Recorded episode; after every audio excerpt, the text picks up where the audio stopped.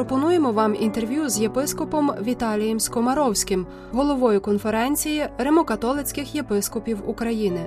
В інтерв'ю йдеться про допомогу, яку Римокатолицька церква надає потребуючим від початку повномасштабної війни, про опіку над духовенством та про найбільші виклики в духовній сфері на цьому етапі повномасштабної війни. Владико, вас було обрано головою конференції римокатолицьких єпископів України у березні цього року. Які завдання ви ставите перед собою в такий складний для України час? Ці завдання визначені в нашому статуті. У нас е, голова конференції він має обов'язки такі більше координаційні, е, тому що кожен єпископ в своїй дієцезії має повноту влади. Це не є голова церкви, це тільки голова конференції єпископів. І е, цим завданням основним є те, щоб ми завжди були таким єдиним голосом церкви, не тільки в Україні, а що зараз цей трудний час теж дуже важливо на цілому світі. І друга справа, що ми маємо зараз в цьому часі тривати, тривати і в молитві, в нашій вірі, надії і в тій допомозі, які ми зараз в міру своїх сил можемо надати людям, які дуже цього потребують, дуже потребують допомоги. Насамперед, очевидно, духовної, правда, і ця потреба буде дуже ще довгий час. Дай Боже, щоб ця війна скінчилася і найскоріше, але і після війни дуже багато людей будуть потребувати такої духовної, психологічної, ну і теж матеріальної допомоги, напевно. Так що ці завдання я навіть, е, чесно кажучи, мало пам'ятаю, як там до війни було, бо зараз вже ми так якби в цьому часі знаходимося. Так що це завдання в цей час. Чи допомога, яку надає потребуючим Римокатолицька церква в Україні, змінилася порівняно з тим, якою вона була на початку війни? Звичайно, зміни є, тому що в перші тижні і місяці війни ми відповідали на ті потреби, які виникали. Наприклад, дуже багато біженців проїжджали через нашу дієцезію, Луцьку дієцезію, і часом вони могли з собою взяти якусь турбинку тільки з документами. І ці люди потребували елементарних речей, їжі, наприклад. Так, вони були голодними. І наш Карітас займався тим, що годували людей на вокзалах залізничних, е, опікувалися ними. Потім різні потреби теж були у військів, солдат. Звичайно, ми не могли надати якоїсь зброї чи щось таке, але перчі чи медичні препарати це що було в перші місяці. Натомість з часом ця допомога е, стала більш організованою. Якщо раніше це було маса речей, які нам е, давали, і ми е, мали це розподіляти, в цьому була трудність, правда, знайти тих, які це потребують, і їм дати, то тепер більше звертаємо уваги на конкретні проекти допомоги тобто конкретні групи людей, біженців, дітей, дітей з особливими потребами, хворих, наприклад. І ця допомога більш така конкретна в якихось різних проєктах, які ми здійснюємо. І теж люди, які нам допомагають, вони більше переключаються от власне на таку адресовану вже допомогу. В цей час війни українці почали проявляти набагато більше солідарності і великодушності одні до одних. Але війна триває, і ті, хто допомагає, також потребують підтримки. Е, чи робиться щось, аби надавати підтримку духовенству, яке присвячує себе служінню іншим? Звичайно, в нас завжди було навіть не тільки під час війни є е, різні форми духовних вправ, відпочинку, теж е, відновлення для священників, сестер світських осіб. Наприклад, в Карітасі завжди проводяться дні зосередження чи реколекції, які е, служать. І особливо це в часі війни, звичайно, це трудний час, це стрес для всіх. Правда, це є постійне перебування в такі в такому відчутті відсутності безпеки, такої цілковитої безпеки для людей. Тому це е, досить важко, і ця потреба є. І скільки можемо, ми це ми це робимо. Бо тут особливо в нас в цій західній частині трохи спокійніше і є така можливість десь людей зібрати. Потім ми проводимо теж курси для священиків, тому що виникла потреба. Вчитися елементарних правил спілкування з військовими, які повернулися з війни, наприклад, з сім'ями, які втратили своїх рідних, з дітьми. Ми запрошуємо психологів, які допомагають просто правила, знати правила певні, бо це прості правила, але їх треба знати, щоб не робити помилок, щоб допомогти людям, а не нашкодити. Е, ваше просвященство, якими, на вашу думку, є найбільші виклики в духовній сфері на цьому етапі війни? Я особисто бачу найбільший виклик це небезпеку такого, знаєте, затягування в болото негативних почуттів, які є е, звичайними е, відповіддю, Реакцію. реакцією правда, людей на насильство, на зло, на величезне, але. Ми намагаємося теж пояснювати і самим більше глибоко розуміти, що це шкодить насамперед для нас самих.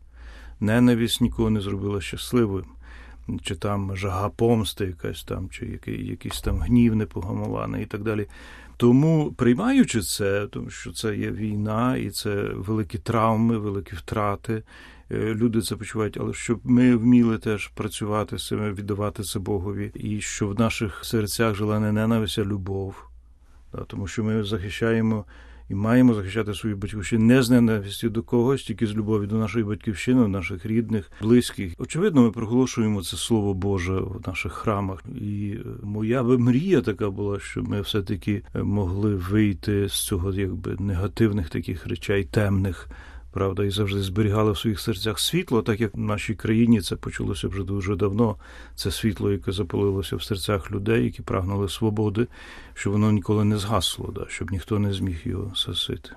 Перебуваючи тут е, за межами України, чи ви помітили якісь труднощі в тому, щоб донести іноземцям те, що відбувається в Україні? Я був здивований останній час, бо досить багато часу пройшло, але підтримка України я не відчув якоїсь, що вона ослабилася. Е, Багато людей, з якими я зустрічався тут в Європі, в Сполучених Штатах, щиро запевняють, е, що вони моляться. Деякі щодня е, групи молитовні, які пам'ятають про нас. І теж бажання допомогти. Да? Багато людей питають, чим ми можемо вам допомогти. І для мене це теж знак такої Божої дії, та? тому що все-таки час дуже великий пройшов. Е, Не знаю, може я не зустрічав людей, які мають проблеми розуміння. Може, я не, не в тих кругах буваю і спілкуюся, але і для мене це було здивування, власне, ця продовжуюча підтримка України. Владико, чи на вашу думку можна говорити, що в- в Україні під час війни відбулося переосмислення ролі релігії, ролі церкви в житті суспільства? Я е, не бачу радикальних якихось змін, таких революційних, невідомо. Але напевно е, війна дуже вплинула на багатьох. Кажуть, що на фронті немає невіруючих людей. Це дій- дійсно ну, солдати, з якими я спілкуюся, вони моляться, моляться і просять про молитву завжди. Е, Натомість, е, ну, скажімо, е, можливо, бо, наприклад, багато людей виїхало, але в храмах не відчувається, що це якось зменшилися люди. Тобто приходять нові люди, які шукають Бога. Ну і кожен в своєму серці, напевно, вирішує це питання віри і як ця віра має виразитися. Тобто не відбулося кардинальної зміни. Я думаю, що це вона і не повинна бути кардинальною, Мгм. да, бо це є якийсь такий е, повільний, але поступовий е, ріст. І, е, зрештою, треба сказати те, що, е, скажімо, секулярне мислення чи там мислення безбожне, воно ж нікуди не ділося. Навіть тепер в ці важкі часи парламент знаходить час, щоб займатися.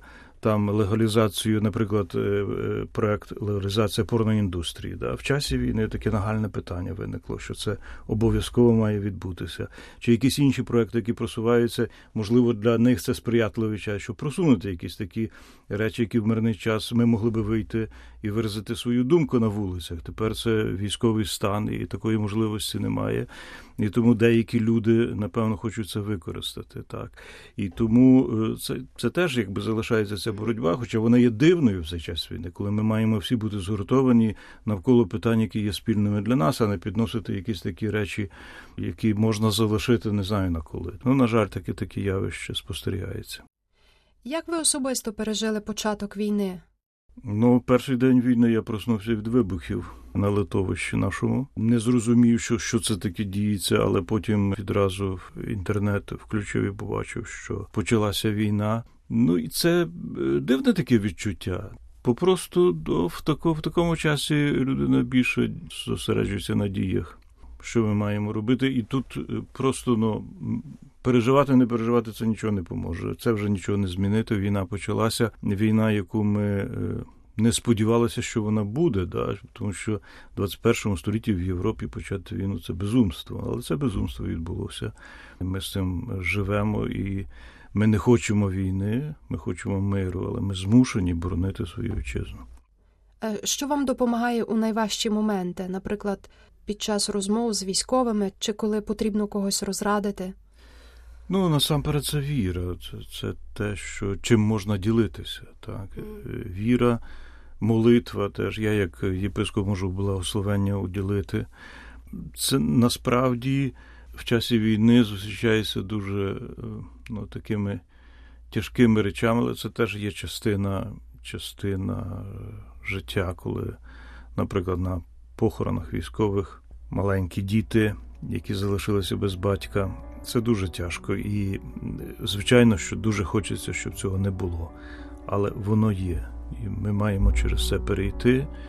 Бог знає, чому на нашу долю таки випадає, але напевно він з цього теж може випроводити ви- виправити добро. Дуже вам дякую. Дякую